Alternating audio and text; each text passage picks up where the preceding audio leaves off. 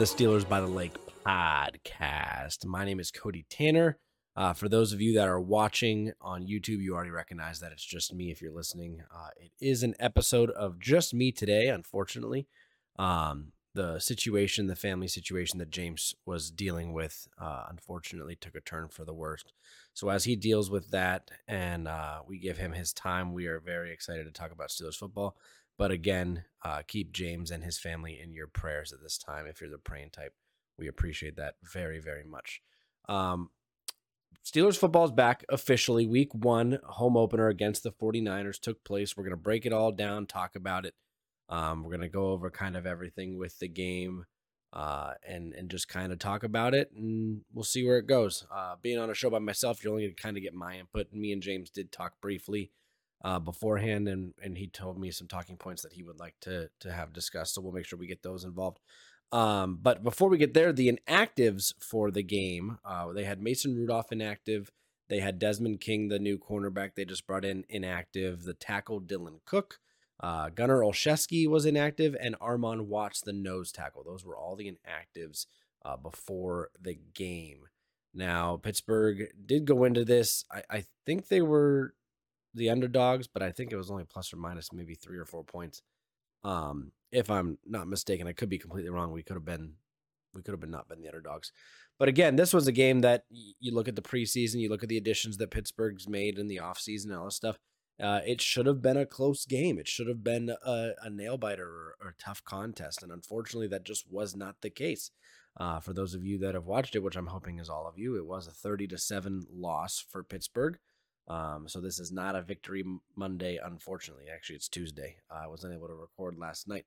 So we are here Tuesday morning recording. Um, we're going to kind of go through all the, the major talking points. First thing off, uh, Kenny Pickett struggled going through his progressions. He had his first interception. Um, and it, it was actually kind of on Diontae Johnson. That's something that James and I talked about, and James wanted to reiterate that technically wasn't Kenny Pickett's fault. Um, I will say this: there was a part in this game where Kenny Pickett was sacked um, or or tackled and took a hit that I felt maybe could have been argued concussion protocol. Um, his head did bounce off the the ground pretty pretty tough. I'm surprised they didn't check him out. I'm not saying that's an excuse for his play after the fact or anything, but he did seem off all game, uh, which was strange. I mean, I shouldn't say all game. He, the one touchdown pass in the end zone to Pat Freiermuth was a, a beautiful pass, um, right on target, and he had a couple other good ones. He he played fairly well through the game. The two interceptions are going to kind of haunt us a little bit, but quite frankly, uh, Kenny just seemed off from what we saw in preseason. Kenny just didn't seem to be playing as himself didn't seem to be going through like like James when we talk about his progressions very well. Uh, there was one play when he scrambled to the right. Uh, he actually had a wide open player on a crossing route. I can't remember who it was at the time, but that would have been probably almost a walk-in touchdown. Um, just a rough game all around. He also didn't have a whole lot of time to throw the ball. The offensive line wasn't uh, up to up to snuff, I would say. They they did not perform as well as they did in preseason. This is arguably one of the best defensive fronts we'll go up against all year, so I don't necessarily um, have major concerns for that. I think Pittsburgh can come back from this and and improve. Uh, the play calling, neither here nor there. I don't. I I'm not as amped to say that it was the play calling that caused issues like I have been in the past. Uh, I I am excited and hopeful to see Matt Canada make some changes and some uh, just some better blocking schemes for the running play, for for the pass play, for all of it. Um, getting guys in there to block. Jaylen Warren and Anthony McFarland both not afraid to pick up blitzers when they're blocking for Kenny, so that's a plus. Uh, the running backs, there was no room to run. Uh, quite frankly, the, like I said, the offensive line struggled, struggled to keep holes open for the running lanes, um, and they also didn't block very well for the pass, unfortunately. They were all rated fairly poorly by um, Pro Football Focus, which is neither here nor there. Again, Pro Football Focus has seemed to be against Pittsburgh in a lot of ways. I'm not saying they're out to destroy us or destroy our scores or anything like that, but the, the offensive line did not perform well. Um, Anthony McFarland, however, did have some nice kick returns to the point where they started kicking away from him. Uh, so that was a plus in the special teams aspect. Um, tight end room, Pat Freiermuth had a great touchdown reception. We talked about that. Darnell Washington, um, manhandled Bosa at one point. Did a very good job blocking, sealing the edges on a couple run plays where nothing else would form, unfortunately. Um, but I'm excited to see what Darnell Washington can do for us in the future, moving forward with the blocking game, and then getting him involved in the pass. I mean, he's a large target. We don't have Zach Gentry anymore. He's the second tight end. Um, Connor Heyward's, you know, jack of all trades kind of guy. He, he might be a fullback. He might be a tight end. We'll wait and see. Um, D line, uh, unfortunately, Cam Heyward is hurt. More than likely going to be going on IR. I do think he's going to need to take uh, some time off and have surgery based on what I'm seeing online uh, for his groin injury. So we'll see what happens there. Uh, DeMarvin Leal played through an injury.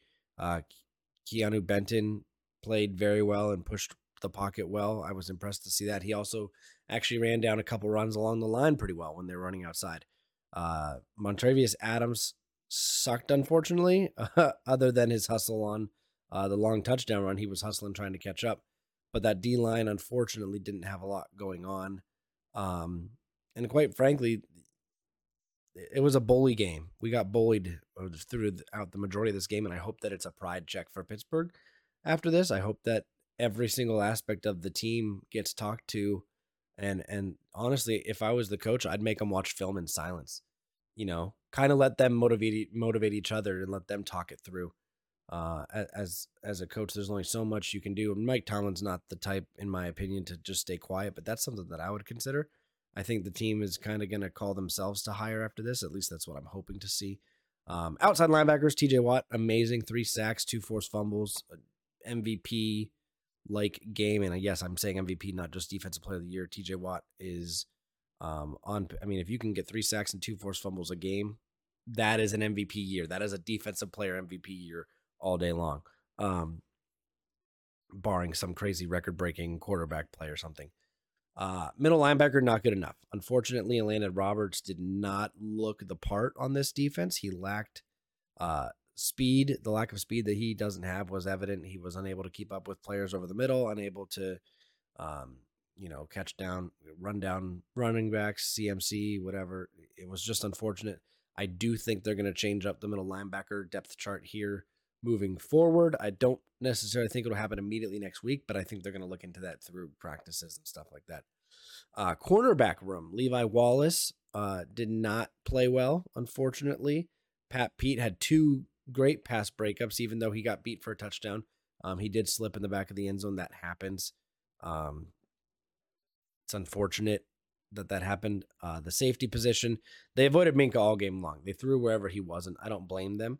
Uh, that's just a technique now. It's very evident that we need other safeties in the room. Keanu Neal and uh, Damontae Kazee just did not play well. Um, I believe it was Kazee that got blocked um, by a running back that, as James put it in our conversation, he was blocked by a running back that didn't even lose a step in his stride. Um, it was kind of like wiping off a bug off your windshield with the windshield wipers while you're driving. It was very sad effort um, on his part to to make a tackle on a play or make a play on a play, I should say. Uh, Boz played well. Boz for president. He had a good game. Um, if I'm not mistaken, he was one for one on extra points. That was all there was. Um, he didn't get. He technically could have had chances for field goals and stuff. We chose to go for it on fourth down multiple times. That's okay. I think we were one for two on the game, if I'm not mistaken, or one for one for three. I think actually.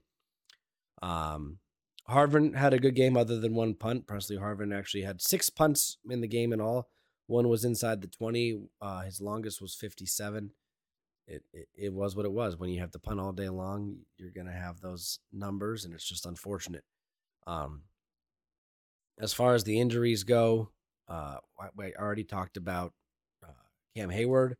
Diontae Johnson has an injury that I'm not sure we if we have updates on. I'm excited to see what's happening there and hopeful that um, he's able to come back. So I'm actually going to check on those injuries right now. But again, this was just a game where I felt like Pittsburgh got out coached, outplayed, out uh, performed. They they just did not and and Pittsburgh fans have been saying this for a while, myself included. It doesn't always feel like Pittsburgh comes prepared for these games, and even when they do, uh, it's like after the fact that things get changed and things should things should honestly um especially after a preseason, you should come in there. And and George Pickens even said that they used coverages that they weren't expecting and this and that. There's only so much you can do to plan for a game if they come out with a different game plan than what you were anticipating. Um, so that's unfortunate. But I do hope that we see Cam Heyward uh, come back after surgery. I'm not saying consistently that he's not. I'm not saying that he's going to consistently miss the rest of the season. Diontae Johnson, I haven't seen an update on his uh, hamstring injury. He was holding his hammies after a play.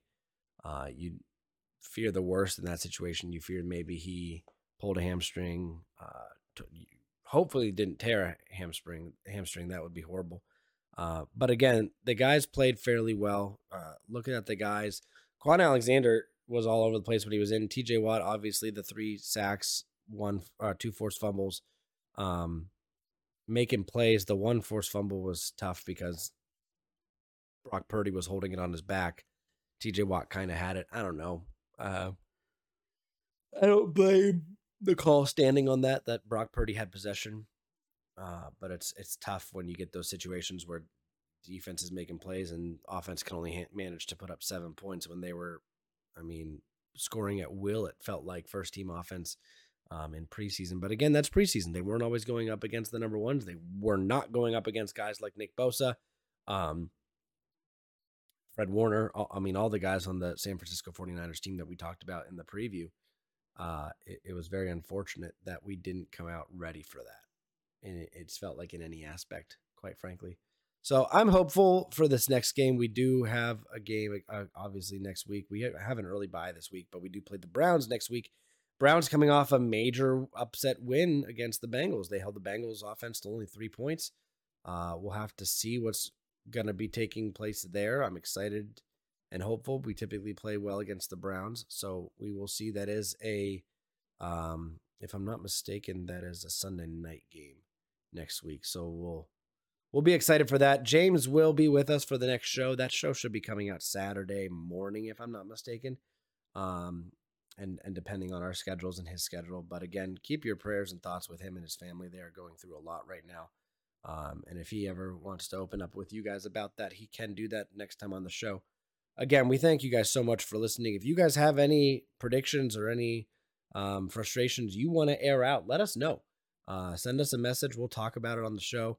Um, I also um, want to mention uh, per James, because James is always excited about this. If you guys do listen on Apple Podcasts, uh, give us those five star reviews. If you write something in there and not just put a five star review, hit submit.